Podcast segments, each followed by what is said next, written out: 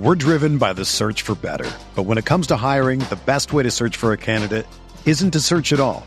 Don't search, match with Indeed. Indeed is your matching and hiring platform with over 350 million global monthly visitors, according to Indeed data, and a matching engine that helps you find quality candidates fast. Ditch the busy work. Use Indeed for scheduling, screening, and messaging so you can connect with candidates faster. Leveraging over 140 million qualifications and preferences every day, Indeed's matching engine is constantly learning from your preferences. So the more you use Indeed, the better it gets. Join more than 3.5 million businesses worldwide that use Indeed to hire great talent fast. And listeners of this show will get a $75 sponsored job credit to get your jobs more visibility at Indeed.com/Blue Wire. Just go to Indeed.com/Blue Wire right now and support our show by saying that you heard about Indeed on this podcast. That's Indeed.com/Blue Wire. Terms and conditions apply. Need to hire? You need Indeed.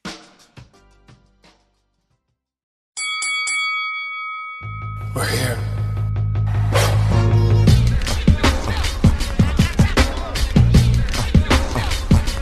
I wish I could give this feeling.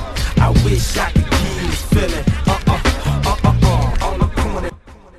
What up, everybody? Welcome to another episode of The Corner Podcast. Kel Dansby here with the old man, the older man, Andreas Hale, back, I would like to say in the building, but back on the computer, because I'm recording this while I'm in London, and he is still with his amazing new baby boy, Dre. Great to have you back. How is it being a father times two? It sucks. I love my son, but Jesus Christ, he's the maddest kid ever. All he does is eat, sleep, and cry. So it's been, let me think. We recorded the last show. What day was that? It was 2 weeks ago. 2 weeks ago? 3 weeks ago? Three, because it was right before Mania, right? Yeah, it was right before Mania. So, matter of fact, we had the baby that night. Yeah, and 29th we recorded. It was the shows. Yeah, so he was born on the 30th. Yep. So, God, my wife went into labor. I'm not gonna get into all the details of it, but the shit was scary. She went into labor, delivered the baby in an hour and 40 minutes, which is called a precipitous labor. No epidural, no IV. It was downright frightening. But have the baby, bring the baby home. We got a baby boy. For those who didn't know, we waited to find out. But I saw the grapefruit on that kid. I was like, oh, I got a boy. This guy's got nuts. So we've had the baby. And I forgot, I always thought about how bad my daughter was at sleeping. This fool took it to another level. He just doesn't sleep. And when he does sleep, he he's a kid. So, babies, they wake up because they pee on themselves or whatever, or they got gas. Yeah. But he never sleeps. He never sleeps. So it's been something else. So I got my Kennedy, my daughter is just, at first she was like, I'm going to help change the diapers. She saw that first shitty diaper. She was like, all right, Dad, I'm out. I ain't doing that shit. She's over this. Nope. She's over it. But she sleeps through his crying at night. She doesn't care. She's at school right now. I'm at home. He's crying right now. And it's loud. And this microphone is great because it's not picking it up, because all he does is cry. He's the angriest baby ever. He's just Mad Max. His name is Maxwell, and Mad Max. He's pissy. He's like the mad rapper of babies. Oh my God, he is so angry, and all he does is make angry faces too. Like all his faces are disapproving and angry. It's been something else, man. I had to watch WrestleMania. I watched WrestleMania. I had to run up and down and change diapers the entire time, and so many things we'll recap all the stuff, but it's different, man. I didn't watch Spence Ugas live because there was just no way that I needed to sleep, and I just slept through it. And I watched it the next morning. But for those of you who have two kids, man, I should have just stuck with one. I'm lying. I'm happy I have two, but Jesus, this is hard. To those of us who have three, I don't know what's wrong with y'all. I had three by 21, Dre. Three by the age of 21. Yeah, you are a lunatic, sir. Back to back. Yeah, they ain't no way. Ain't no way. Boys are a different world, though. That's why. If I would have had girl, boy, girl, I would have never got to a girl. The fact that I had two girls and then a boy is what kept me sane. Because little girls, for the most part, are easy. girls get difficult when they're like teenagers, which I'm going through now. But now I have three teenage girls, 19, about to be 17, and about to be 15. So my teenage years, they've come home to roost. But when they were younger, easy as cake. My son, a little madman. He's still wild, kind of. He's now calming down and just playing video games, and he's like the easiest of the bunch. But when kids are young, boys, you in for like 5 years of craziness. It's like that's raising good. The ultimate warrior for the next 5 years of your life.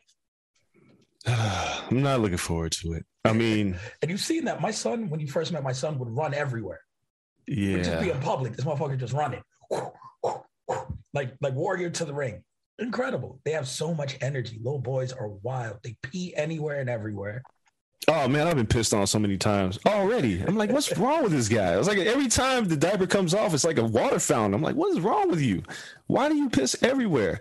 Well, I don't know, man. The boys are just crazy. I never, with neither of my daughters, did I open up a pamper and they piss. Oh, my daughter did that. No, my daughter did that. But oh, no, like my son, oh, God. Everywhere. He just yeah. like you're waiting for me and tormenting me. So, yeah, no, boys are just a whole different beast entirely. So I'm glad you're back. I'm glad you're enjoying dad life number two. I am glad that, the wife is good after that situation. And she's like a superhero.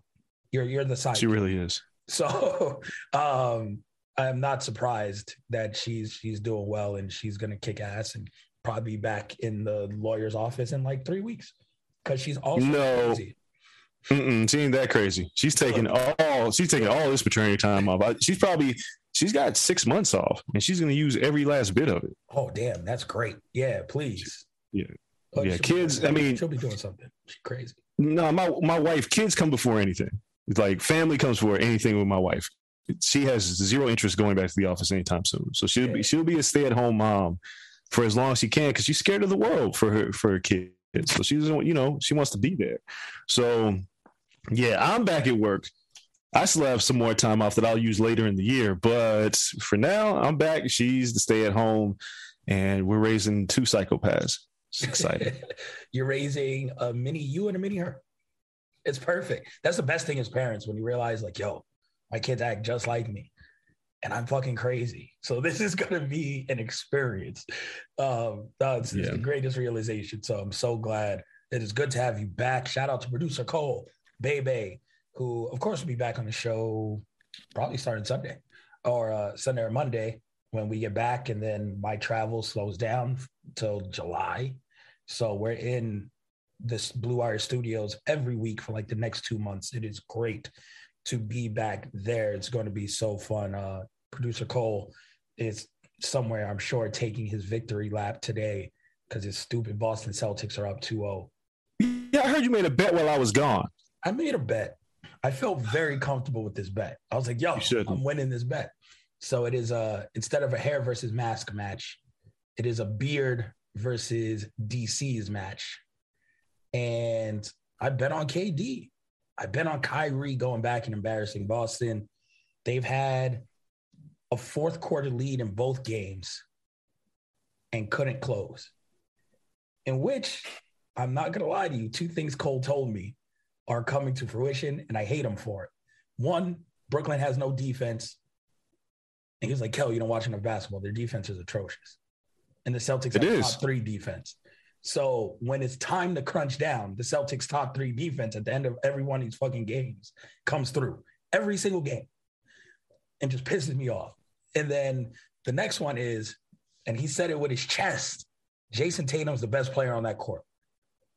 He is. Right now he is. I was like, ain't this some shit? He really is. In the first two games, he is. When you made this bet, it's hard to bet against Kevin Durant and Kyrie Irving, but the problem is they only play like 14 games in the regular season. And I told you when they traded for Ben Simmons, it's a great deal when Ben is on the court because Ben plays defense. He will lock up their best player. So they would put Ben Simmons on Kevin Durant and not Kevin Durant, Jason Tatum. And then, Durant could play Jaylen Brown or whatever. But this team, as it stands, they play no defense. And Tatum and Brown is the most underrated duo in the NBA. But the X factor is Marcus Smart. They have no answer for Marcus Smart. On defense, he locks people up. They've had Kevin Durant in trouble this entire series. You're losing this bet. They're saying Ben Simmons is going to come back. But his condition, I can't imagine his condition is going to be where it needs to be, and he's got to gel with that team. They now got to lose a bad bet. It's tough now. At the first game, yeah, and you don't have home court advantage. They didn't have to steal the first game. We're fine. And then now being down 2-0, I was like, fuck, they probably should have stole the first game.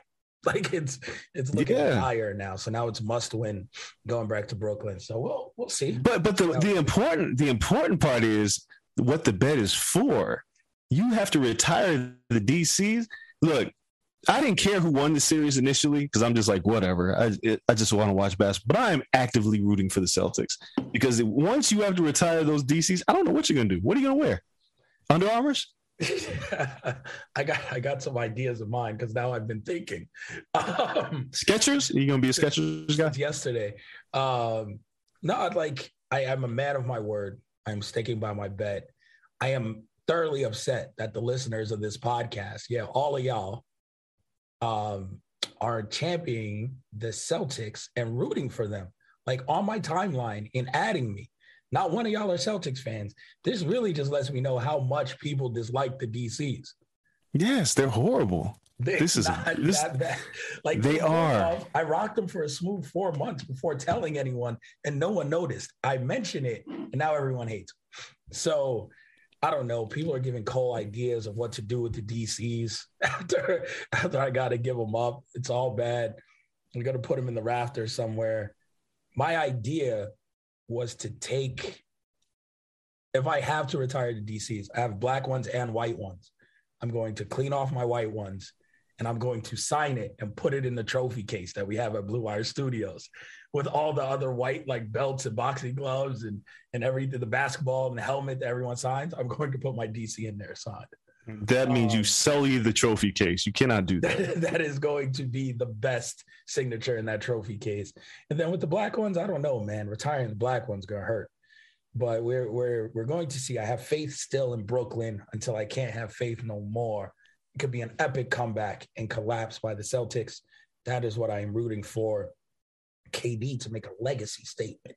Yeah, he doesn't do that. First round. KD doesn't do that. KD and the funniest thing about Kevin Durant and Kyrie Irving, Kevin Durant is arguably the best offensive player we have ever seen in terms of tools, height, range, handle, everything. I question his heart. Always have, always will. When he won the championship, was with Golden State. He didn't need to have heart. He just needed to play. He it's different. Kyrie has heart. But he's a little nutty. He forgets that, I made the game-winning shot in Cleveland, but you had a guy named LeBron James on the team who was better than you, and you know it, like MJF. You put these two together, and if one of them's got to take the lead. And if Durant's not doing it, I don't know how this team wins. I think Kevin Durant's an excellent basketball player, but he's moody. He doesn't take charge when he has to. It doesn't seem like he gets mad enough. It doesn't seem like he's hungry enough anymore because he's already won a championship and the MVP. He has to dig himself out of a hole, and I don't know if that man's built for it. I don't think he's got the hunger, the tools, but the hunger ain't there. I'm riding on that he is. So that listen, man, I don't know. I'm preparing for the worst or hoping for the best in terms of the bet. On top of that, producer Cole Bebe will just be unbearable if it's Celtics win. Yeah, he bet with his heart, but it was a smart bet. I watched Tatum and Brown play all year long, and I'm like, dude, this is the most underrated duo in the NBA. Dre, they obliterate teams when they're on fire. He brought last 32 games, they're 25-7 with this points per game. He had stats. On a paper. Dude, the team is a problem. They have a fantastic head coach. Then you got guys like Al Horford that still get things done. Al Horford locked you made a bad bet. Who else do the Nets have? The Nets have what? Shooters on the bench. No one defensively. That's where I went wrong. They don't even have defensive people on the bench. I mean, you got Claxton and Andre Drummond, and Drummond has never been like a great defensive player. He's a great rebounder, but you look at the way that team is constructed, like they need a healthy Ben Simmons. They don't have him. Nah, so we'll see how that plays out. Hopefully Ben Simmons could come back and, I don't know, put up 6 points, but do some on defense. In the meantime, I'm out here in London for Fury versus Dillian White. It is actually better than I thought. It's sunny every day. There's no rain. It's like 65 degrees. I guess this is an anomaly for London. So I'm enjoying the beautiful weather, walking around, still not used to the time change. We're recording this, and it's like 5 p.m. my time out here, and it's like 9 a.m. your time. So yeah, it's weird catching up with the time difference and everything, and just being locked in for fight week activities, but pushing through it, having some fun. It is cool. I haven't gone and seen the sights yet. I'm doing that tomorrow, but I've had some food. Like, it was decently well seasoned. Yesterday I went and got like fusion Indian food, which was pretty bomb. And they're like, would you like chips with that? And I was like, yeah. I'm looking around. I was like, yeah, sure. Like, but there was no chips to pick. I was like, oh, they're just going to give me random chips. And then I completely forgot chips or french fries. Yeah. So I was pleasantly surprised when I got a box of french fries. And I was just like, oh, okay. I'm not sure if they know what salt is out here, but maybe that keeps them healthy as a country. So that's cool. I got to try Nando's by your recommendation. And yes, I ate Nando's the entire time in London. Yeah, peri-peri sauce. Oh, yeah. Yes. There's one like right down the block from my hotel here next to Wembley. So I'm on it. That's where I'm going today. Make sure I eat that, try that out. And yeah, man, it's cool. It doesn't feel like to the traditional fight week yet, though. I mean, we have weigh-ins tomorrow. I didn't get to go to the presser, but that was even held in like a smaller room. I guess open workouts was more of a crowd, but tomorrow with the weigh-ins, it's right in front of the stadium, huge area, expect a ton of fans. And then I'll start getting the vibes of 94,000 people, because I still can't even fathom what's that like. Buddy, you were there for Joshua, like, right? Like, yes, Joshua Povetkin. That was 84,000, I believe, and it rained. Yeah, and fight week. I mean, because I went to Wembley early in the week. I did a one-on-one with AJ at the stadium. And when you see the inside of the stadium, it's like, oh my god, like people are gonna come watch a fight here. And you know, AJ's like a rock. You know, he's a rock star over there. Yeah. So he pulls up, and girls are crying and shit. And I'm like, this is nuts. So you haven't seen it in full swing yet. Yeah, ain't nothing like it. It is one of the greatest experiences I ever had, going to London to see a fight. That shit was incredible. You'll enjoy it. Yeah, it's going to be fun. I leave Sunday going right back into another fight week in Vegas, so I don't know when I'm going to sleep. Also actively moving this week, so it's just a ton of shit just happening all at once. It's going to literally be insane. Don't know how I'm going to pull it all off, but I'm excited. I'm looking forward to it. It's always exciting for me when it comes down to work and covering all these fights. I mean, this, Shakur Stevenson, not to mention, you know, the biggest women's fight ever in Serrano versus Taylor that same week, and then Canelo right after that. It's just a crazy, crazy marathon of fights. And we'll get into some of those. Mayweather announced a fight in between that. Alongside, you know, during the day, and then we have the Charlo unification at night. I can't remember a stretch like this that we've had from last week, where we'll go over with Spence, all the way through the middle of June. It's arguably the best 2 months of boxing I've had in my career of covering boxing. Yeah, it's a lot. I mean, we've had some wild weeks before, but this is up there. This is up there in terms of just the last months. And me sitting at home, you know, with a newborn and not being a part of all this, I'm kind of okay with it, because I was like, man, it's just nonstop. Well, it is nonstop. And then not to mention, it's like, yeah, of course. Yeah, I am. I mean, I'm back in the thick of it. So it's, yeah, you said Stevenson, Valdez, obviously Serrano, Taylor, Canelo. We got a couple weeks off. Then we have AEW Double or Nothing in Vegas. And then, I mean, in Arizona is UFC 274, which is the same weekend as Canelo again. Canelo and UFC like go together. Then kind of slows down for a second. And then it's, you know, it seems like in July it's Anthony Joshua and Alexander Usyk.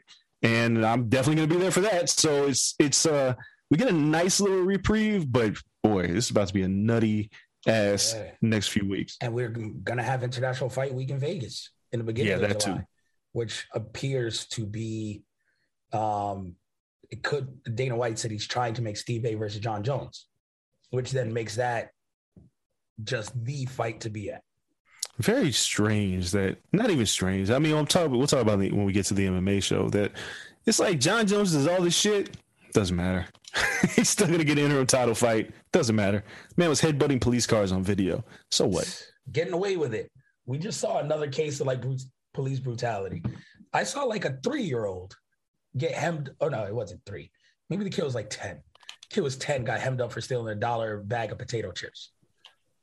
I saw that shit on Twitter yesterday. I was like, what is going on? Yeah. No, it's right. Yeah, I mean, we're not gonna dig too deep in all this, the social issues, but like the video of the man getting shot in the back of the head by the cop with the knee on his back. We're so desensitized to it. It's like everybody just kind of shrugs their shoulders and keeps it moving. It's not like when we had the pandemic where you were forced to watch these things happen.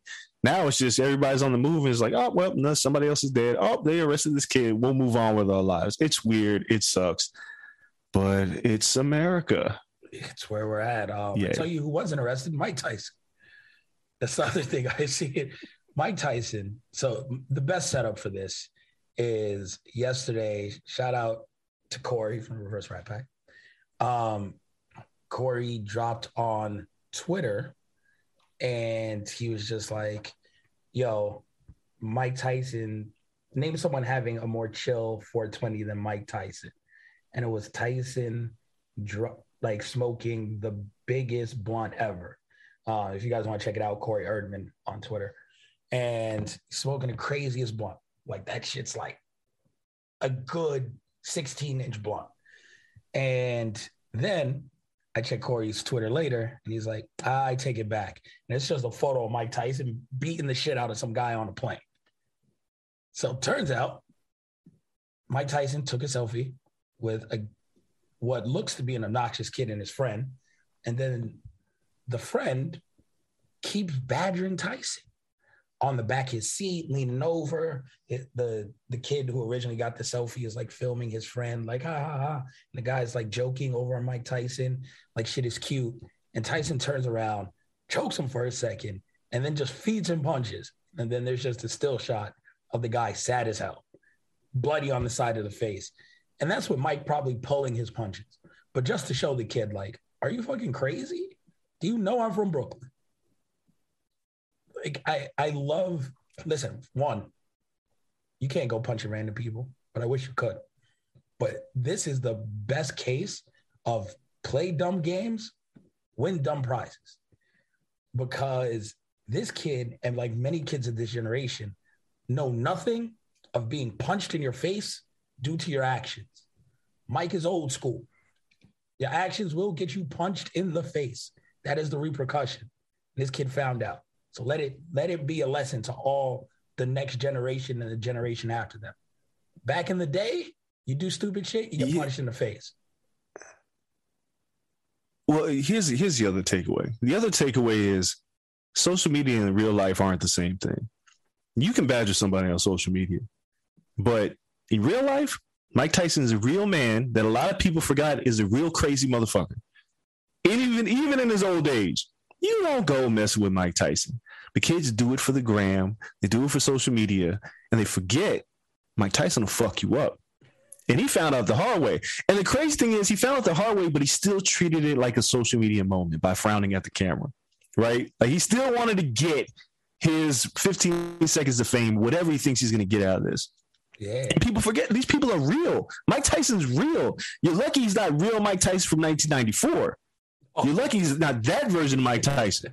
But y'all can't keep poking the bear. You can poke a bear on social media because the social media bear will just block you or say, when I see you, it's going to be a problem. But you can't poke bears like that in real life. So hopefully nothing happens to Mike, even though I'm sure something will. You know, it depends on the dude presses charges. He probably won't. Yeah, he probably won't. He'll have to be talked into it. He's probably one of those guys who have to be talked into it. But Michael probably sent him Blonde or something, and he'll be like, cool, and be done with it. But man, leave people alone. What is wrong with y'all? It's Mike Tyson. Leave him the fuck alone. I've seen Mike Tyson plenty of times. I have no interest just bothering Mike Tyson. Zero. Oh, we just saw Mike at a fight not too long ago. Yeah. I don't bother Mike. Yeah, like, and people were kind of like around Mike, but he's cool with that as long as you're not annoying. Like, he'll dap you up. He'll take the picture. Plenty of people did that. They told him a little story like, oh, my God, I was here when you knocked this person out. He's very cool. Cool. Shake their hand. Keep it moving. And this guy just didn't keep it moving. Again, these young kids, they think it's sweet. They think it's cool. It's like, this is Mike Tyson, the baddest man on the planet. Still, you will get mollywopped by Mike Tyson. So, yes. Yeah, it's weird shit. The videos out there on TMZ, that shit is hilarious to me when I was watching it. So that was my morning laughing at that. The other thing to touch on real quick, because Dre, you missed this, MTK Global in boxing folded this past week. Closed up shop because Kinahan, the guy behind the promotion, he started it but then stepped back slowly but surely, but still represented a ton of fighters as an advisor. Kind of like we have Al Heyman. He was that for the UK pretty much. And Daniel Kinahan was named by the U.S. government amongst, I think, like the Irish government as a most wanted person for his role in organized crime in the Kinahan crime family, which, again, his name is Daniel Kinahan. Is he not involved with the Kinahan crime family? But he was a backer of a lot of these things. Allegedly, maybe of another promotion. We'll see how that plays out. Everyone is distancing themselves from him, though. And it's weird. Tyson Fury had to answer for it because he was an advisor for Fury. And yep. Tyson didn't really say anything bad about him.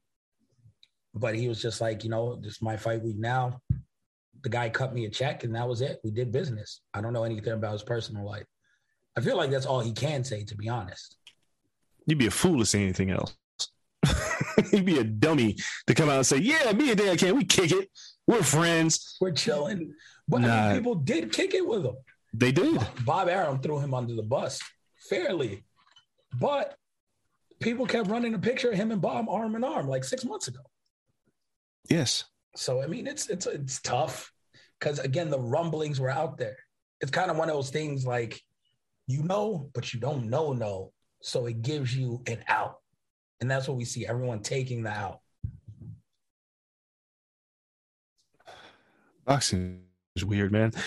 Boxing and MMA are two carny businesses with carny individuals. We just talked about John Jones, the shit that he did. Like, John Jones, if he played in the NFL, he could not pull that shit. If he played in the NBA, he couldn't pull that shit. But he did.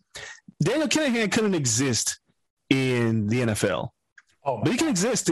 He can exist in combat sports. Doing that. Imagine Mark Cuban doing the shit Daniel Kinahan does. Right.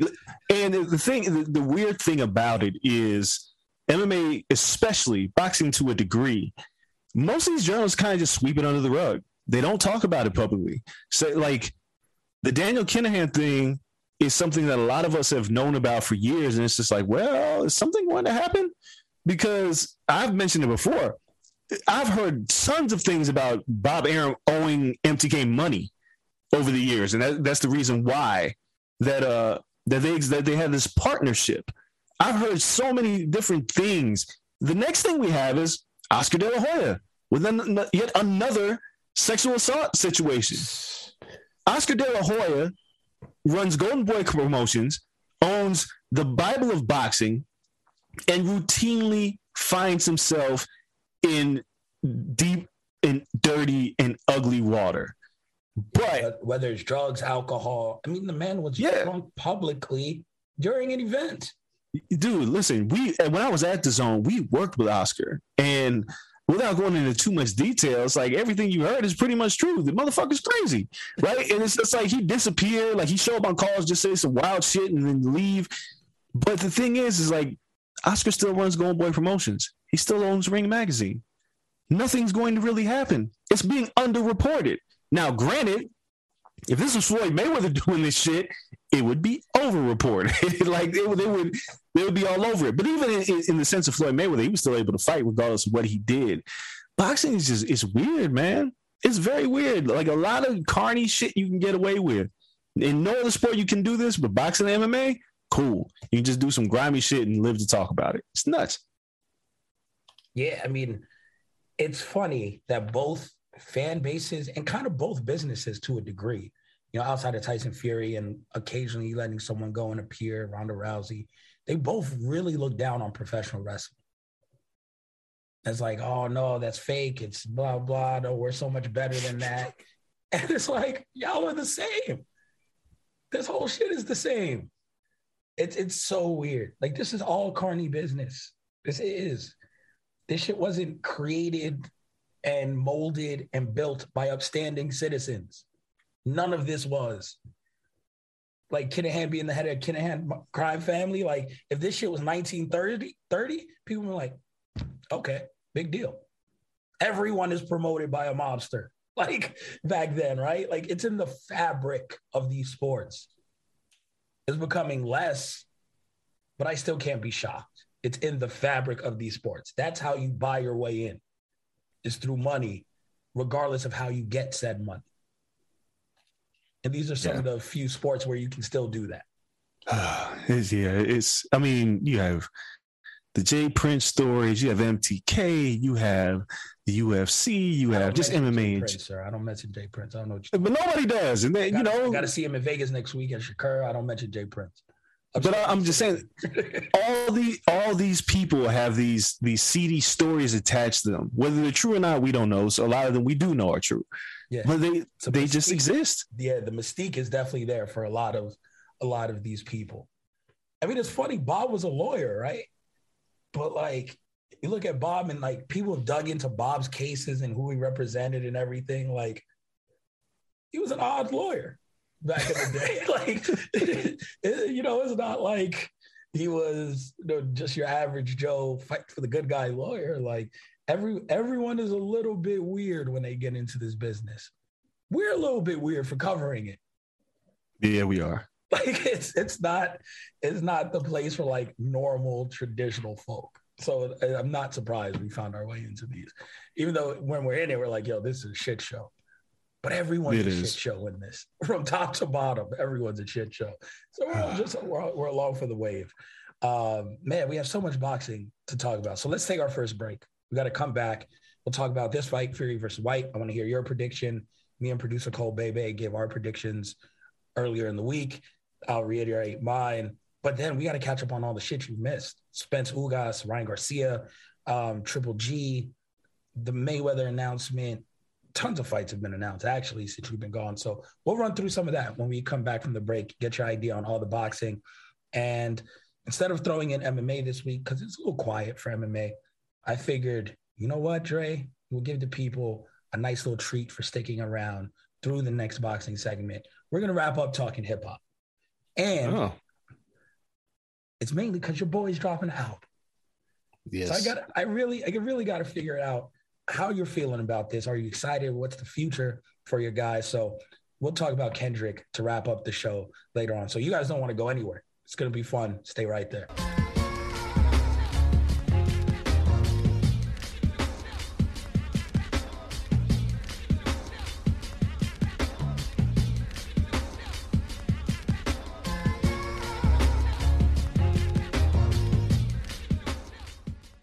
What up, everybody? We're back.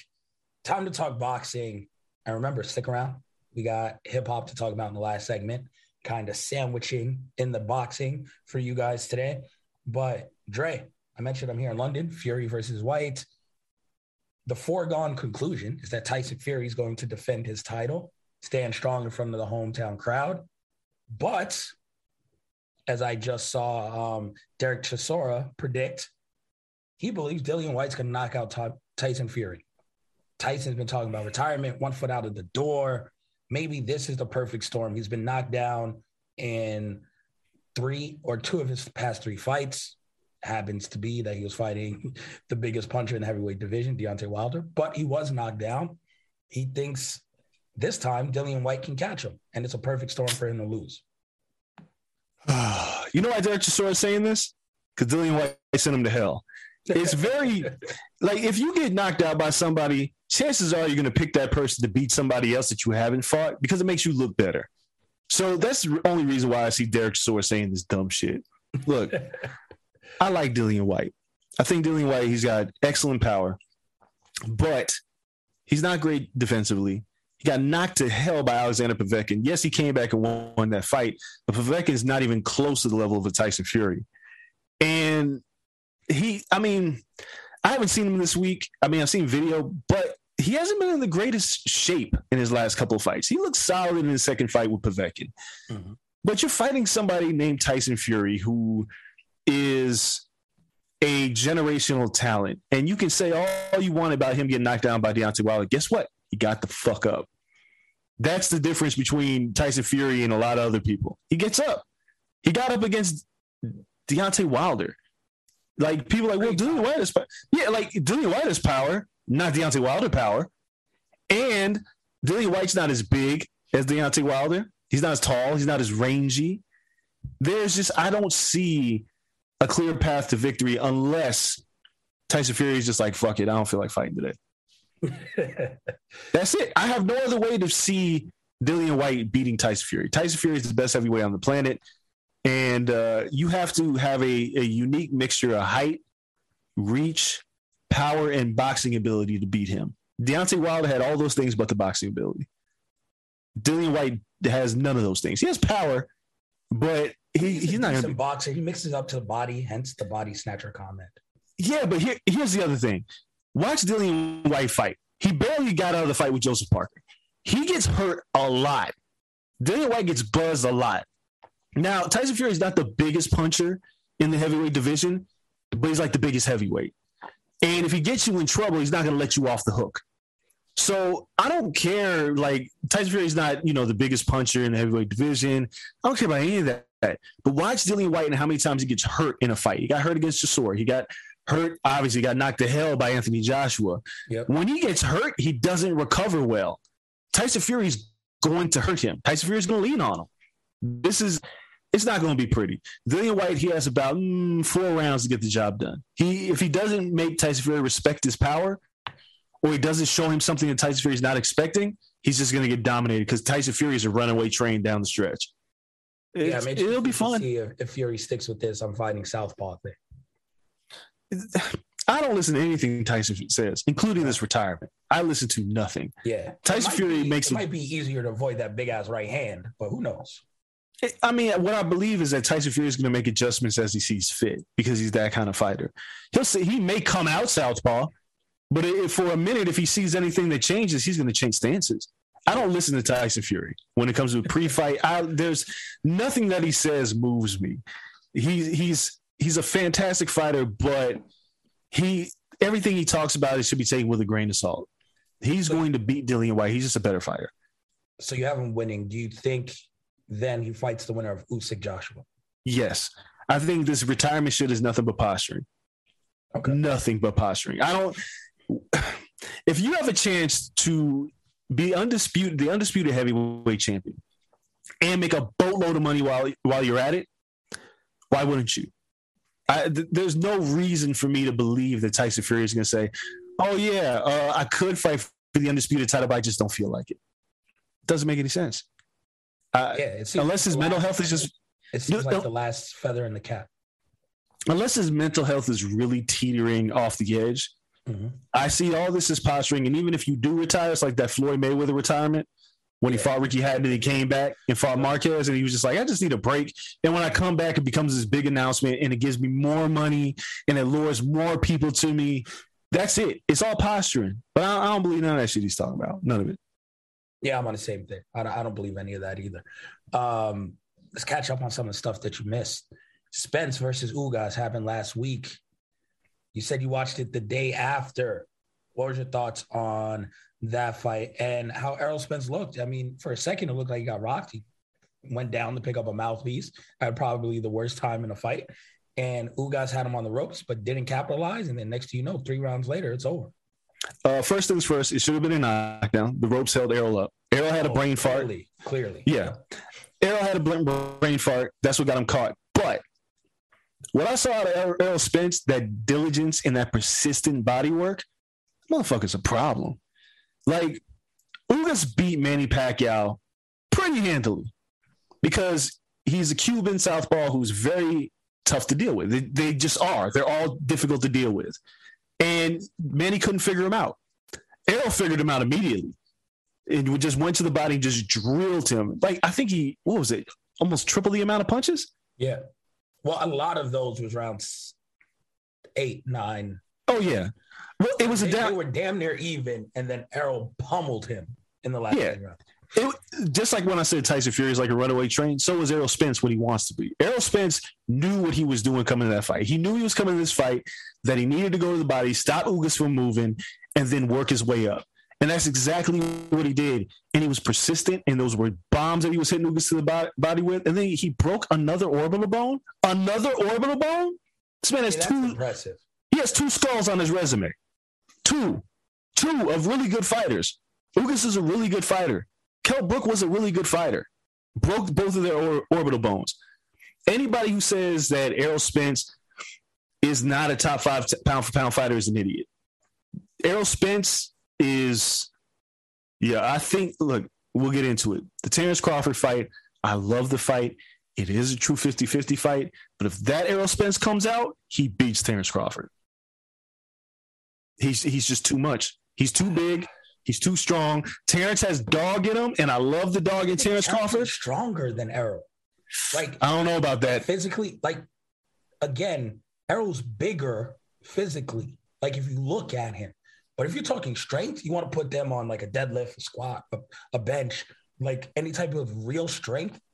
Like Terrence Crawford is stronger. Terrence Crawford is freakishly like backcountry strong. Like he's stronger than he ever should be. I just saw him deadlift 450 in jeans. Like he went up to the bar like, oh, this it? Whoop. Bomb, put it down. Like, damn, like that wrestling in him. Like, he's freak strong for that size. He's as strong as, like, someone who's 190 pounds. Yeah, that doesn't necessarily translate into the type of power you need to beat somebody like Errol Spence. You don't think? Errol Spence is – with people with that power. Look, Terrence Crawford's – he's powerful. Don't get me wrong. I'm not taking away that – I don't care about deadlift strength. The motherfucker could punch, and he's mean. Those are the things that I love about Terrence Crawford. Errol Spence is big. Strong, can take a punch, but what he does that's a little bit different is, like, Terrence is mean, and down the stretch he makes his adjustments, and then once he gets you hurt, he's gonna finish you, like he did with Sean Porter, like he's done with plenty of fighters. But you can't tell me that Terrence Crawford has fought the same caliber of fighters as Errol Spence has. No, that therein lies the difference. Like, Errol Spence dominated Danny Garcia, and people forget about that fight, like it never happened. Errol Spence just bulldoze Ugas after a 14-month layoff. Didn't take a warm-up fight because there ain't none for him. All he wants is the best fights around. I think it's a hell of a fight. It could go either way. But that Errol Spence that's coming downhill at you, he bludgeons you to death. Breaking 2 orbital bones, that's nothing to sneeze at. He clubs people. He beats them down. You look at what he's done, because if he has to, and he just wants to box you to death, ask Mikey Garcia how that shit worked out. Yep. Mikey couldn't even get close to Errol. Piston-like jab. There's so many things that Errol does. And Terrence Crawford, he has the edge. He's the meanest fighter I've ever seen in my life. Marvin Hagler was mean. Like, we've seen some mean motherfuckers in the ring. Terrence Crawford is up there in terms of just, I'm mean. Like, I want to hurt you. I take pride in hurting you. I want to kill you if I get you hurt. I'm going to eat my food. If Vasily Lomachenko had what Terrence Crawford has, he'd be undefeated. Like I always say, Vasily Lomachenko plays with his food. But this fight, going to the body, is something I wonder how Terrence Crawford deals with, because that was a persistent and brutal body assault. And it just let Ugas drop his hands. And then that down the stretch, it was just like he was just teeing off on him. I don't know, man. It's a tough fight, but Errol Spence is, we said it for a long time. Errol Spence was beating people up in Mayweather's gym, like right around when he turned pro and came back from the Olympics. And I would get phone calls, come to the gym. Errol Spence is beating people the fuck up. beat up Adrian Broner, gave Floyd a shiner. Like, the first time I heard about how much Errol Spence was a dog was I was with former Falcons and Rams running back Steven Jackson. We were shooting this documentary in Atlanta, and we were just talking. And he's like, "You been by Floyd's gym lately?" I was like, "Nah." He's like, "I got a call to go down there the other day, and like Errol's just beating people up." He was like, and this is right when Errol turns pro. So I went to the gym, and I was like, "Oh my God, he just beats people up." I don't know, man. It's a tough fight. It has to happen. There's no reason this fight can't happen now. None. Zero. Zilch. PBC, pay Terrence Crawford whatever he wants. It's a big fight. Just make it happen. It's undisputed. It has to happen. Quit fucking around. It's the biggest fight in boxing. No, it's not. I'm not talking monetarily.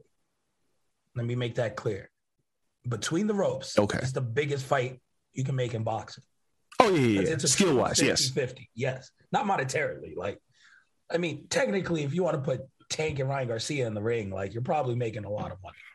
No, if you put Joshua and Fury in the ring in Wembley. Oh, you're printing dough. Canelo and Triple G is going to be pretty fucking big. But we'll talk about Triple G now. Like, he just beat Murata, and like, handedly. He did everything he could outside of making that fight in the U.S. so people can actually watch it. Like, he did everything he needed to do to build hype for his fight with Canelo Alvarez. Listen, I said this before. People are like, I've been terribly impressed with Triple G. Well, Triple G wasn't fighting for nothing. He was just kind of fighting. The Derevchenko fight, he was just like, I'm here. Then they were like, hey, if you beat Murata, you get a Canelo. He was like, really? And he went there and was like, let me remind these motherfuckers who I am. Granted, Triple G is 40. He looks slower. He is slower. All those things are true. Still has a granite chin.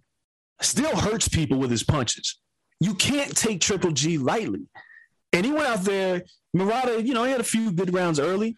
But when I talk about that bludgeoning power, like Gabe Rosado was, if you ever listen to him talk about when he fought Triple G, he's like, he beat the fuck out of me. Like, I've never been hit like that before. A lot. Like, Canelo, two close fights. We all think Canelo would beat him a third time, right? Because Canelo's still, he's only 31. Yeah. He's gotten better. It'll be interesting to see Triple G at 168 and see, I think he gains power as he goes up, not loses it. I don't know. Triple G's a small 68. He's a right size 6. There was a point when I was with Triple G where him and Abel Sanchez were talking about, they would think about going to 47 or 50 to fight Floyd. Because Triple G's small. Canelo's big. Like, Canelo's a big boy. Always has been. When he dwarfed Amir Khan, when he dwarfed Miguel Cotto, when he fought at light heavyweight against Kovalev, it didn't look that much different. He's just shorter.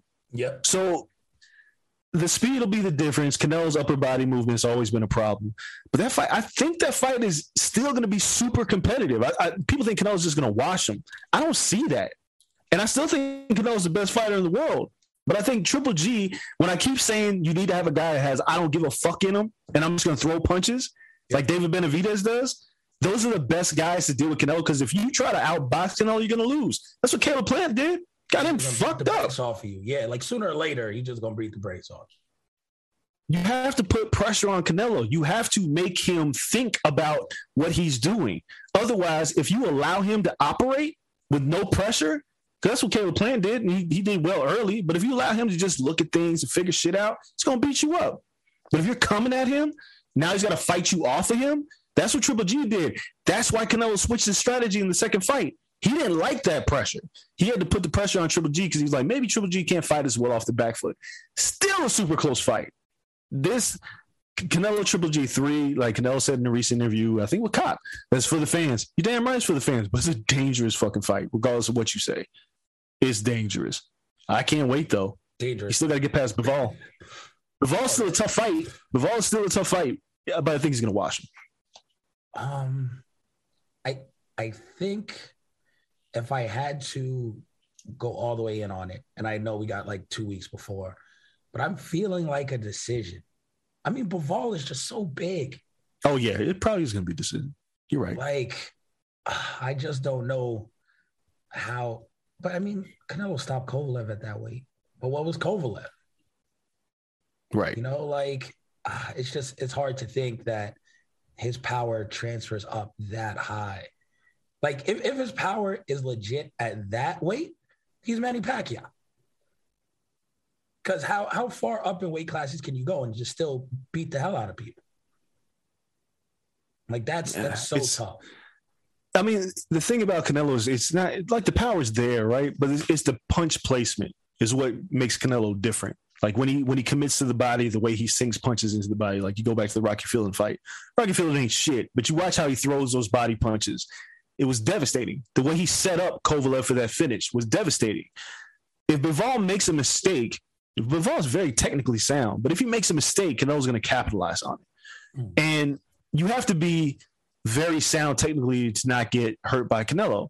Daniel Jacobs fought a really good fight against Canelo. It didn't make too many mistakes. He just couldn't catch him. Yep. And Canelo just outboxed him. Caleb Plant made a mistake. Canelo made him pay for it. Like Billy Joe Saunders made several mistakes. And Canelo just wanted to beat him up. That's the other thing. When Canelo just wants to beat you up, he's going to beat you up. Fed him up with cuts. Bivol's got a piston-like jab. Bivol being strong. There's a lot of things that Bivol does where Canelo will probably be careful with him and box him for 5 or 6 rounds and see what he's got. And then he'll make a decision. Is if Bivol's not doing anything to hurt him, then he'll step on the gas. Otherwise, he'll probably outbox him. Sounds like the Callum Smith fight. Yeah. Well, I mean, he just beat up Callum. Callum Smith had nothing for Canelo. He was just throwing shots to the arms and being kind of safe. And then it reached like 5, 6 rounds, and Canelo was like, oh, I can step on the gas. Yeah. Yeah. I mean, that's pretty much what it is. If Canelo sees that you're food, he's going to take you out. Yeah. If you're still fighting, he'll be careful. But with Callum Smith, he beat his arm so the man couldn't punch anymore. Yeah, and as soon as that weapon was gone, he was like, oh, I'm on it. Like, I have nothing to fear. Yeah. I mean, right now, Canelo's looking at this situation. He's like, all right, I get this belt. Joe Smith and better be ever fighting. I'll go fight Triple G and weight. Maybe, yeah. I'll go fight Triple G and weight. And then I'll, get this light heavyweight fight. Meanwhile, which I want to switch real quick. If they don't book this David Benavidez-Charlo fight, somebody's fucking up. What are we doing if, like, you're losing money, leaving money on the table?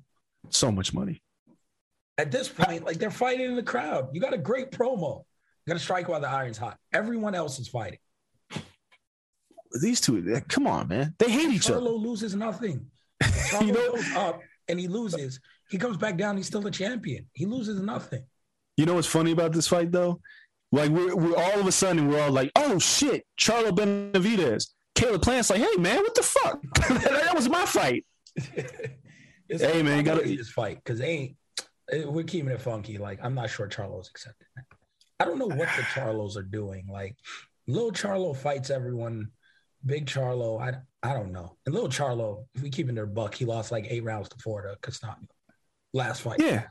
Yeah, and he got mad at Cop about that. Boy, oh boy, was he pissed. Oh, he was super mad at Cop. Yeah, damn. Mad. But listen, he got to keep it a buck. He got to watch that back and just be like, yo, you know what? It wasn't my best night. And dude, he got to do what he did when he lost the belt last time to Tony. You got to come back and make a statement. Yeah, quit playing. Like, don't be mad at Cop. Be mad at yourself. The fight should have never been that close to begin with. Everybody saw it anyway. Like you lost, sir. It's not just one guy. Everybody thought you lost. So now you got to run it back. It's easy. It's easy to pick on Cop, though, right? It's easy to pick on Cop. It's the thing to do this year. I don't know why. It's the thing to do this year. Outside of that, Ryan Garcia beats Togo in a fight where Ryan Garcia drops in the second round, and then Togo's on a bicycle for 10. And Ryan pretty much gets a good sparring session out of it. So I'm watching this fight because obviously, the Triple G fights early in the morning. Ryan Garcia. What was the other fight that night? UFC was that night, right? Yes. Yeah. UFC was that night. Volkanovski beating the bullshit out of Korean Zombie. That's a whole other thing. But I'm watching this fight and I'm like, I'm going to watch this fight because one of two things is going to happen. Ryan Garcia is going to catch him and get him out of here in like 3 rounds, or Togo's going to get hit and be like, fuck this, and I'm just going to try to survive. The latter definitely happened. People were mad at Ryan, but there was nothing Ryan could do about that. Togo had no interest in fighting. And I hate it actually, when guys come and act like they want to fight and then they go on their bicycle. It's like, what are you doing? He kept going to Ryan, like, come on. I was like, Ryan's like, I'm coming. Like, you're the one running away from me. Ryan Garcia still is a very good, very scary fighter. And people talk shit about Ryan, but that speed is undeniable.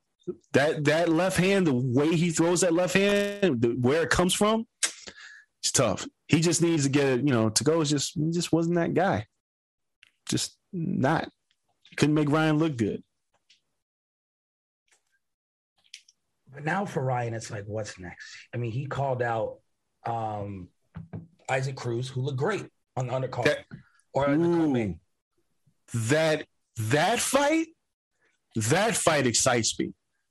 Isaac Cruz showed all of us against Gervonta Davis that he could take a punch and he can fight and he can hurt people. The first time we saw Isaac Cruz was the first time I really paid attention when he beat the shit out of Diego Magdaleno. He just destroyed him. And I was like, man, he's the problem. But then when he fought Tank, I was like, short notice, Tank's going to run him over. And he took everything Tank had and still made it the distance, right? Ryan Garcia has propensity to get hit. And he got knocked down by Luke Campbell, who's not a big puncher. Yeah. Isaac Cruz is a bigger puncher than Luke Campbell. Not a better boxer, but a big puncher, which means if Ryan overcommits like he does a lot and makes a mistake, Cruz can capitalize and drop him. That's the fight. There's no reason. I mean, I know why that fight won't get made, but that's the fight you need to make. It'll make Ryan look good. It sets you up for a Gervonta fight. That's the fight you really want, and it's dangerous. You can't keep playing. Fight dangerous opponents. Even though Gervonta at that point would be mandatory for the belts. Yeah. If they are not vacated. The other thing that happened while I was gone is they formally announced Devin Haney and George Kambosos on June 5th. Yeah. Wow, you weren't around for that. Yeah. Kambosos' story is a good story. I stick to my guns. I scored him versus Teofimo a draw. But in no way Teofimo won that fight. Don't get me twisted. Like, either it was a draw or Kambosos won. So I'm not upset that Kambosos won. I think it was the perfect storm for Kambosos to upset Teofimo Lopez. I don't think he has that perfect storm against Devin Haney. He doesn't. This will be the true coming out party for Devin Haney. In the sense that he's been getting disrespected for like the better part of like 2 years by the public, by his peers. He's just getting disrespected. You're not the real WBC champion. All the other 25 and under guys are better than you. You're not in line to get a title fight. Blah blah blah. He beats Jojo Diaz soundly. Looked really good doing it. Yeah, Linares. Who cares? But now you get to a chance. He could be undisputed. Unquestionably undisputed if he beats George Kambosos. And the reality is nobody's like running to fight Devin Haney. And I give George Kambosos a ton of credit for accepting that fight. Nobody wants to fight Devin. And if Devin goes out there and has that kind of a performance, I don't want to say it's like, it's kind of like how Floyd Mayweather kind of broke out. Because people are like, yeah, when he fought Diego Krause, like if Devin Haney were to put that performance together against George Kambosos and become the undisputed lightweight champion, everybody's got to shut the fuck up. Yeah. Everybody. He's the best under 25 fighter in boxing, period. If he beats up George Kambosos, which I think he'll do. I'm so fascinated by this fight because I think Kambosos got dropped by Teofimo in the 10th. And that's a Teofimo with one lung damn near. Devin's not as big of a puncher as Teofimo, but when we talk about a technically sound fighter, he's got some defensive things that could be adjusting, but I don't think George hits it hard enough to expose him. But if he does that and just kind of puts on a clinic, if he were to find a way to stop him, everybody's got to shut the fuck up because now everybody's got to come fight him. Ryan Garcia, you got to come fight him. Tank, you want him? You got to come fight him. All of you have to come fight him. If he beat, like, obviously Shakur fights Oscar Valdez. If Shakur Stevenson wins, now he's the best guy under 25. But if Devin wins and becomes undisputed, he's the number one guy under 25. And the question he's the one person. And this is what makes it tricky, right? Because I'm with you. He does that. There's an immediate rematch clause for Kambosos. Unless Devin Haney vacates the belts. He has an option to vacate and move up. And at this point, he has a 3-fight deal with Top Rank. Do you ask Bob Arum, like, I'm down to go to the UK. I just fought in the stadium. Let's do Wembley. Let's do something. And give me Taylor and see if you could talk Taylor into staying at 140 for one more fight. Do you go for double undisputed right away? I mean, it's possible. It's possible. Taylor ain't got shit else now, by the way. No. And he's beatable. With him at 147. Nothing. He's very beatable. I don't know, man. I think, it's dependent on, the timing, the opponent, because the world is now Devin's oyster if he wins that fight. Yeah. Like, he couldn't get anybody to fight him before. They just didn't want to fight him. Now you have no choice. If you want to be the best, you have to fight Devin Haney. And he's a true free agent. Taking his deal, Top Rank proved that. He is a true free agent. He can do this, if he wants to stay at 135, do this, do the rematch, do a mandatory in the third fight, and be out by December. Of this Top Rank deal, and it's like, okay, Gervonta, what do you want to do? Gervonta, do you want to come to DAZN? Like, Gervonta will be a free agent after this next fight. So, I mean, and that's something else you missed. That was ugly. Him and Mayweather. Yeah. Again, ugly. This game, Mayweather Bob levels ugly. Yeah. Gervonta better quit playing. He ain't going back. At this point, it's a wrap. He ain't going back. Either he's going to BBC and he's dealing with Heyman directly, or my man's looking for a new home. It might break the bank. It'll be interesting because they've done a lot to position him the way that they are. Like, they've done a lot to put Tank in different regions, different settings to make him a star. Devin is what I love about this Devin Haney situation is everybody inside saw this coming in terms of, he's probably the best fighter of all these guys in terms of, like, complete package. He's that guy. And he's like, he's young. Like, people, he's really young, right? He'll be on the 25 on the 25 list next year. That's how young he is. But the thing is like, he got paid a lot of money by Matchroom. He just took fights. People just kept disrespecting him. And now it's like, the thing about Devin that separates him from Tank, from Ryan, from Teofimo, there are no outside of the ring issues. None. His pops, Bill, who I'm very cool with. Me and Bill are really cool. He keeps him in line. Devin could be doing all kinds of dumb shit. He's got all the money. The only thing you ever see on Instagram is him buying, like, diamonds in his teeth and shit like that. That's it. Occasional, like. But you never find him in trouble. No. Yeah. You never find that man in trouble. Teofimo's had outside the ring issues, him and his pops. Yeah.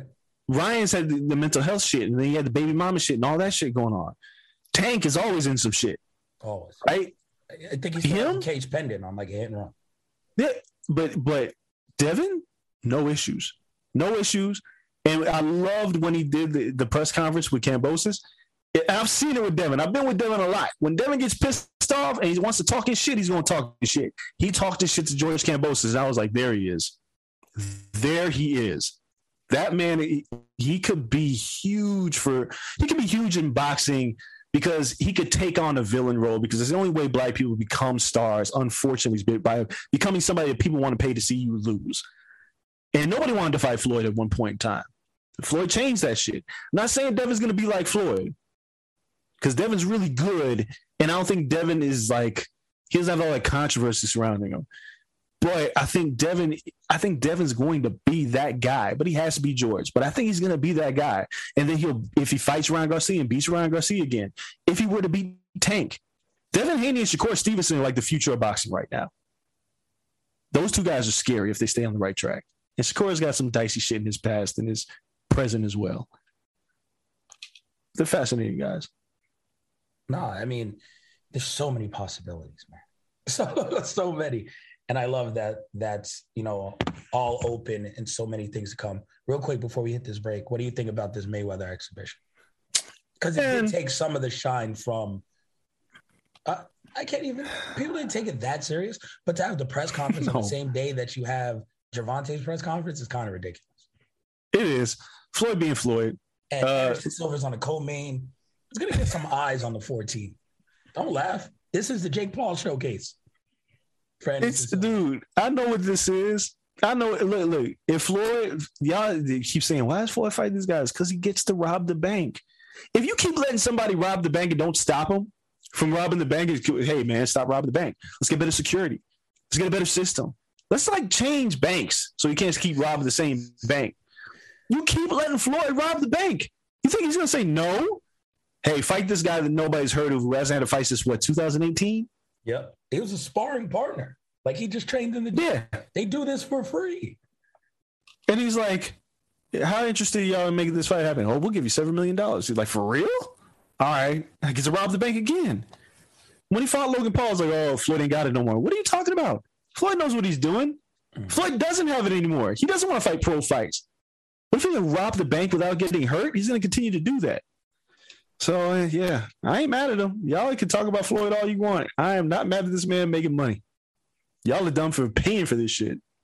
I don't know who's paying for it. I think they're just paying on the back end. Somebody's paying for this shit. Somebody dumb is paying for this shit. It's going to happen. Because Floyd brings interest. He finds a way to make people interested in this dumb shit. And he's going to do it again. More power to him. Watch it. But that's neither here nor there. Hopefully I don't gotta pay for it. If it is, I gotta expense it. But yeah, no, I mean, I'll be watching. I'll probably get good social hits, but outside of that, I think that's like the only thing it's worth now is social buzz. But he gets his money on the front end, so fuck it, it keeps him relevant. And if he fights another YouTuber down the line or something, the young kids will know him. And that's what's key. Like 15-year-olds know Floyd Mayweather because he fought Logan Paul. Like, it's pretty damn good. It keeps you relevant for, what, another 20 years at least? Yep.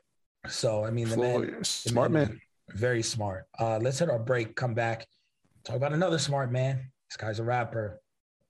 Kendrick Lamar released a teaser for the album, our release date.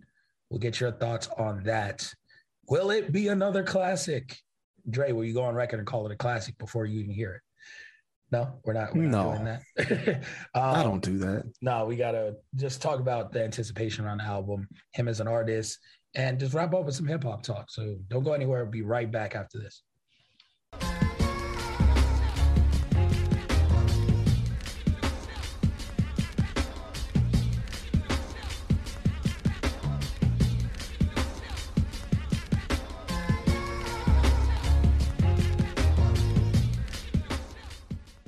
All right, time to wrap up the show. Dre added this last little section just for you. Kendrick Lamar is dropping his last album on TDE in May, I believe, May 13th?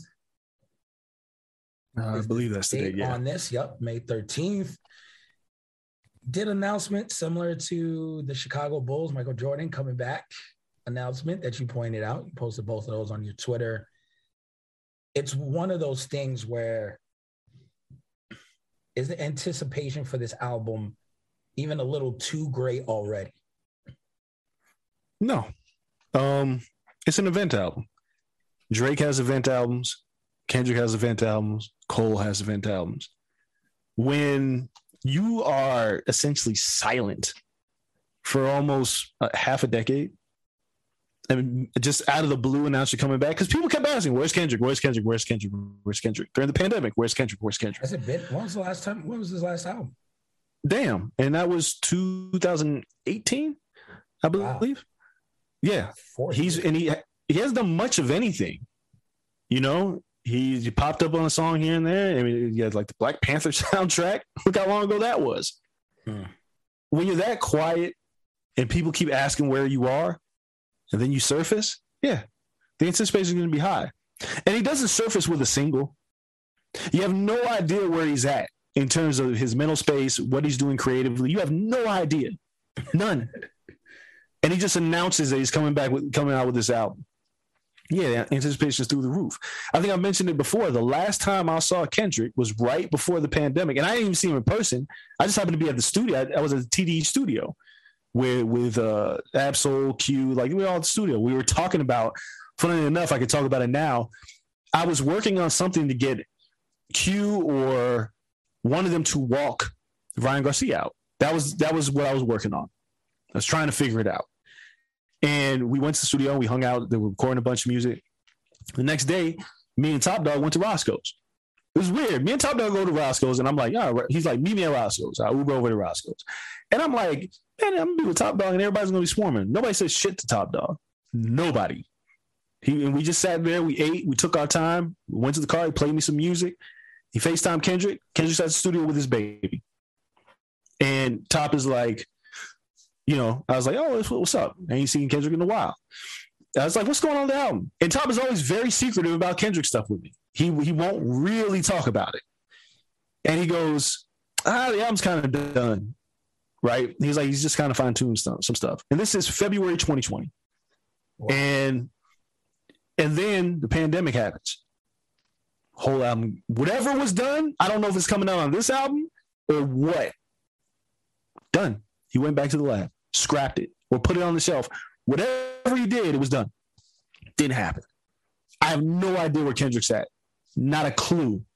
I kind of knew after Good Kid, Mad City, when I was with Kendrick and did the documentary, what To Pimp a Butterfly was going to be at some point. And I read it in like a lot of articles. Talking to Kendrick, I kind of started to figure this shit out. When To Pimp a Butterfly came out, and I did the oral history of that for the Grammys, and I went and spent time with Kendrick, I didn't really know what Damn was going to be, right? It's like, well, how do you top this? Didn't know. But he found a way to make an album that was different from To Pimp Butterfly. Then he disappears. And now he's got his last album, TDE. I have no idea. I don't have a clue. I don't know. And I think that's what's got people more excited, more than anything else.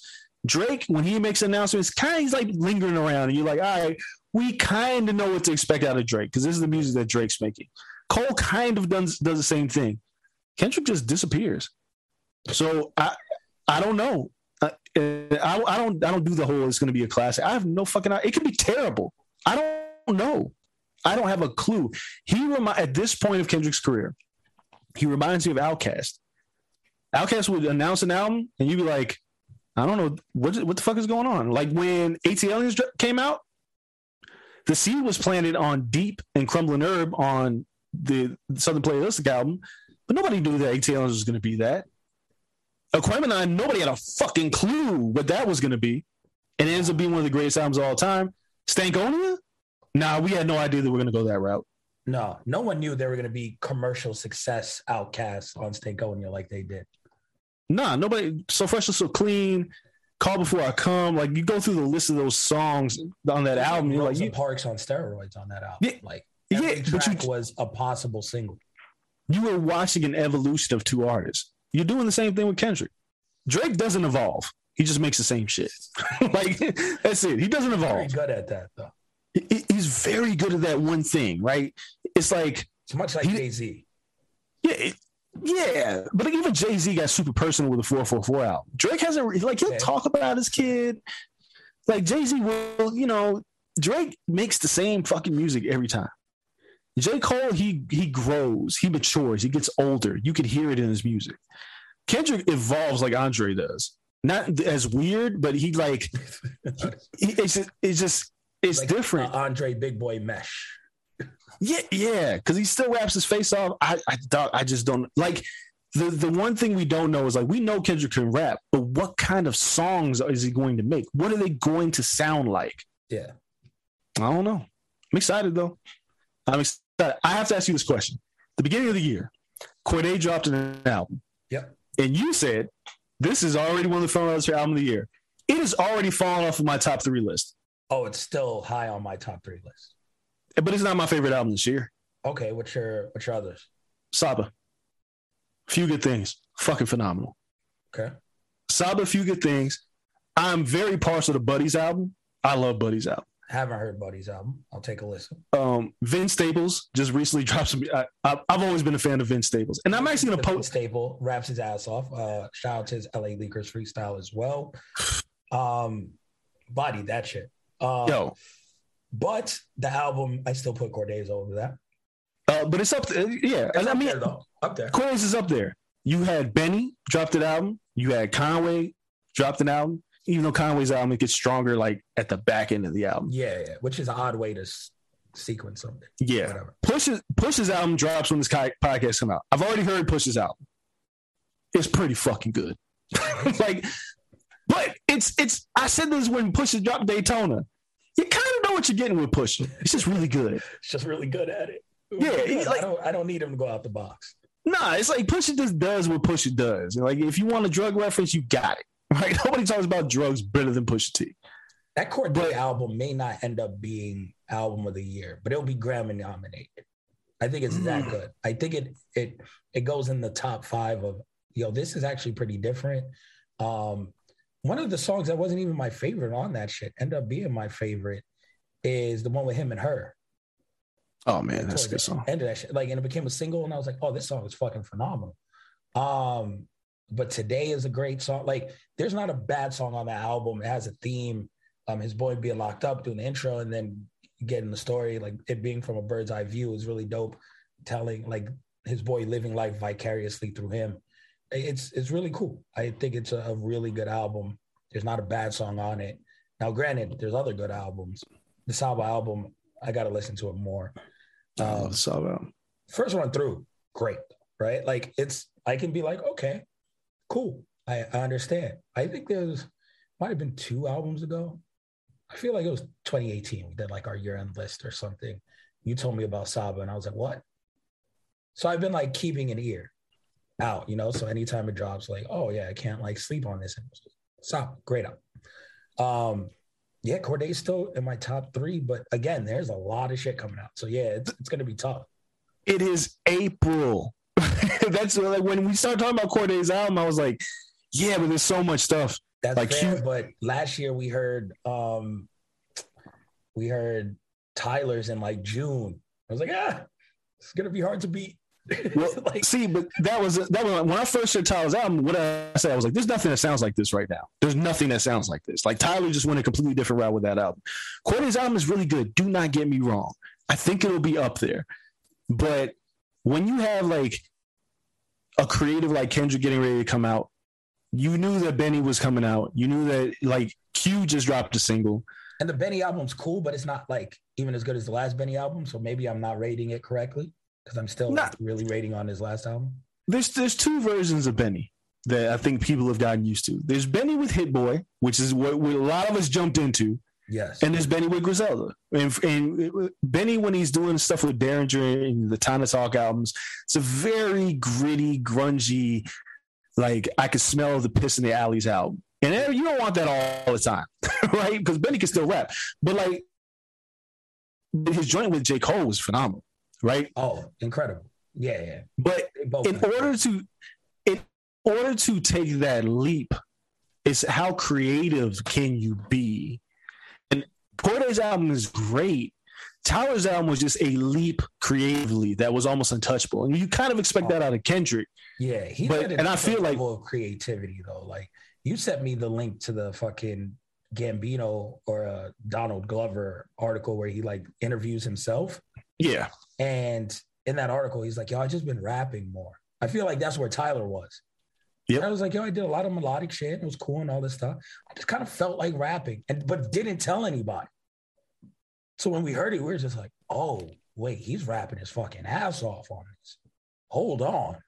And then, I feel like if Gambino was to drop another album, and it was a rap album, we'd be like, oh, wait. Oh, you're hitting us with this again? We haven't heard this shit since This Is America. With some real bars from you. Right. So it's one of those where Tyler's, it was so different because he had done so different the past 2.5 projects, so it definitely does hit different.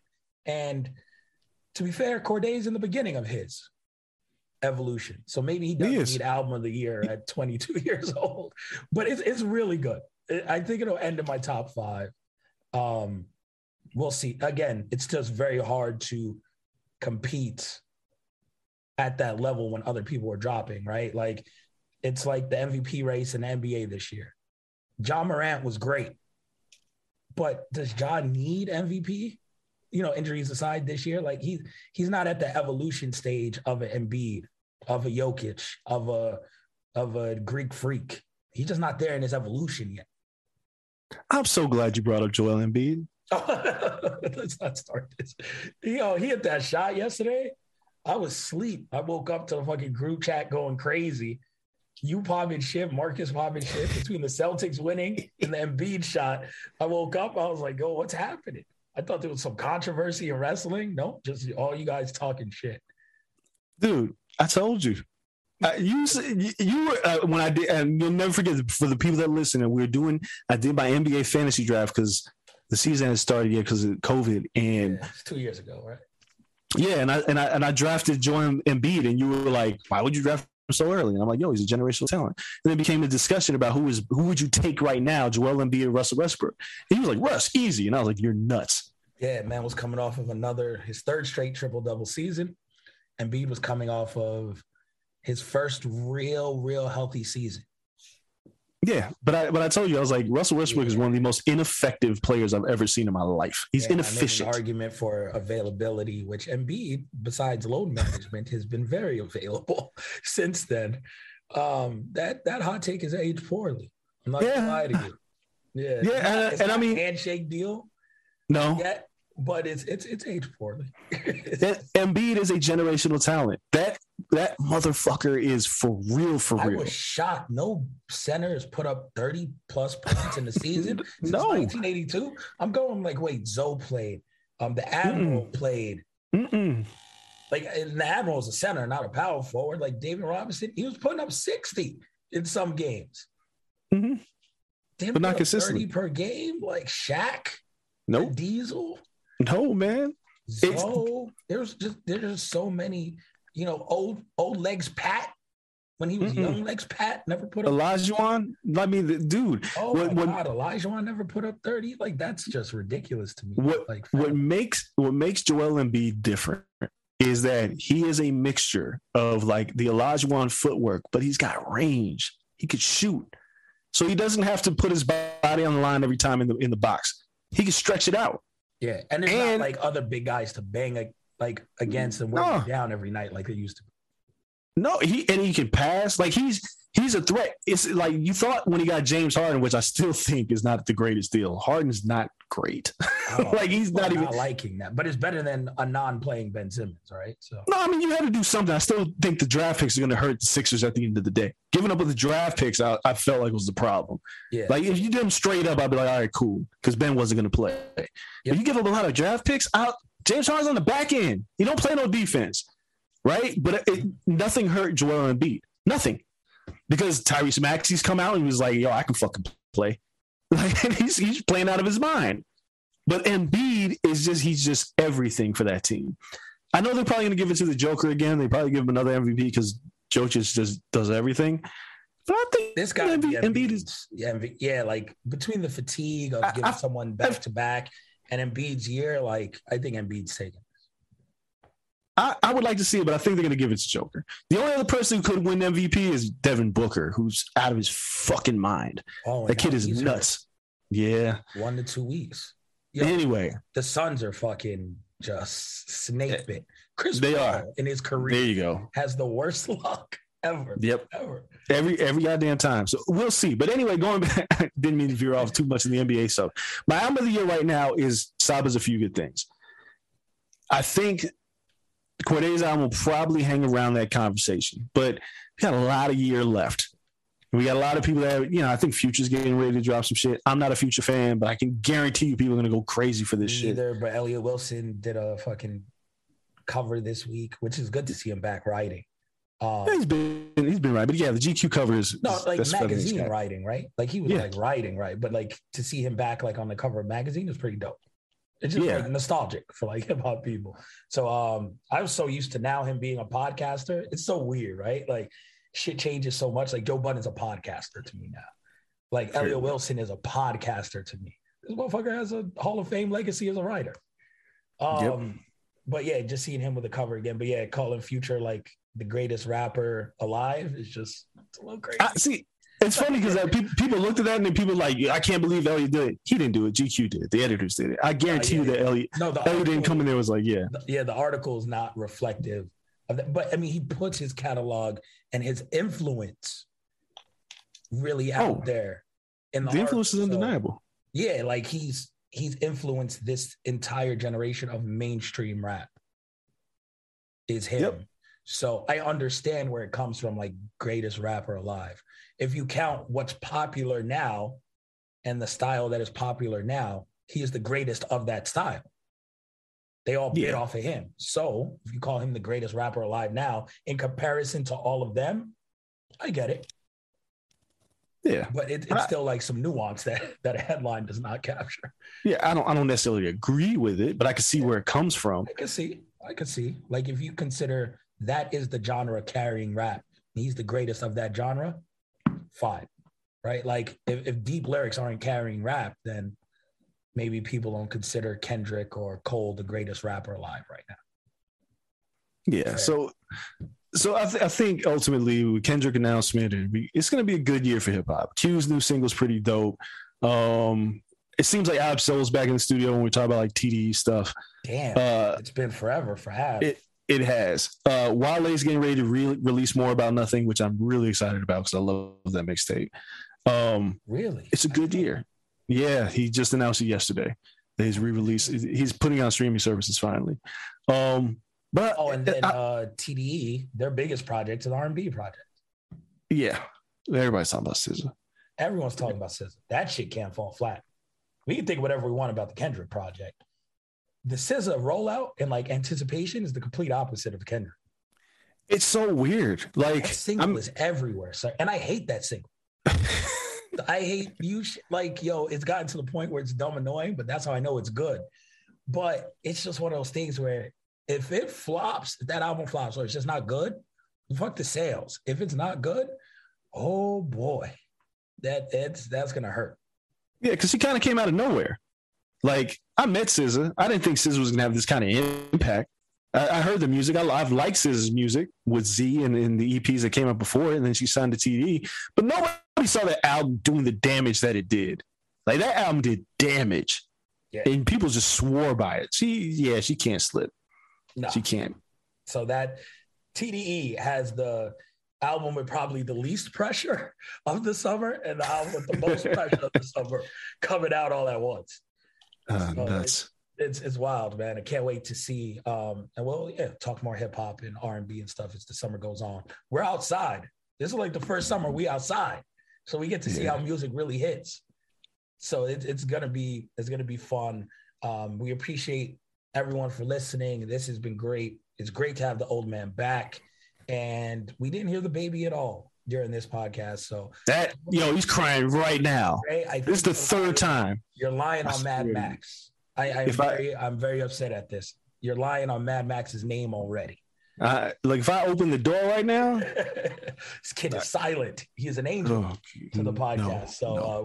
Like I said, we appreciate all of you for listening. Follow us on social media at @cornerpodcast_ on Twitter, at @cornerclubforlife on Instagram. Check us out on YouTube.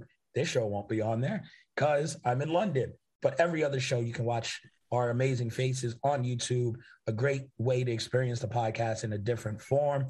Check us out there. Thank you to producer Cole Bebe holding it down with me this past month. It has been amazing. Everyone's loved him on the show. And of course, he'll be on when we're in studio. So he's never too far away. We appreciate him. Everyone at Blue Wire Studios back in Vegas, back at the Wynn Resort in Las Vegas. Until next time, though, man, I'm going to enjoy London. He's going to enjoy fatherhood. We're out. Peace. Everyone is talking about magnesium. It's all you hear about. But why? What do we know about magnesium? Well, magnesium is the #1 mineral that 75% of Americans are deficient in. If you are a woman over 35, magnesium will help you rediscover balance, energy, and vitality. Magnesium supports more than 300 enzymatic reactions in your body, including those involved in hormonal balance. From functional medicine doctors to mental well-being and female hormone experts, we all know that magnesium is the one mineral to improve all aspects of well-being and health. But which one? Magnesium Breakthrough from Bioptimizers. The trusted choice recommended by leading experts with 7 best-absorbed forms of magnesium to ensure your body receives the support it needs for overall well-being. Go to bioptimizers.com/balance today and use code BALANCE10 for 10% off. Support your journey to wellness at bioptimizers.com/balance. Magnesium Breakthrough from Bioptimizers, your foundation to optimal health and vitality.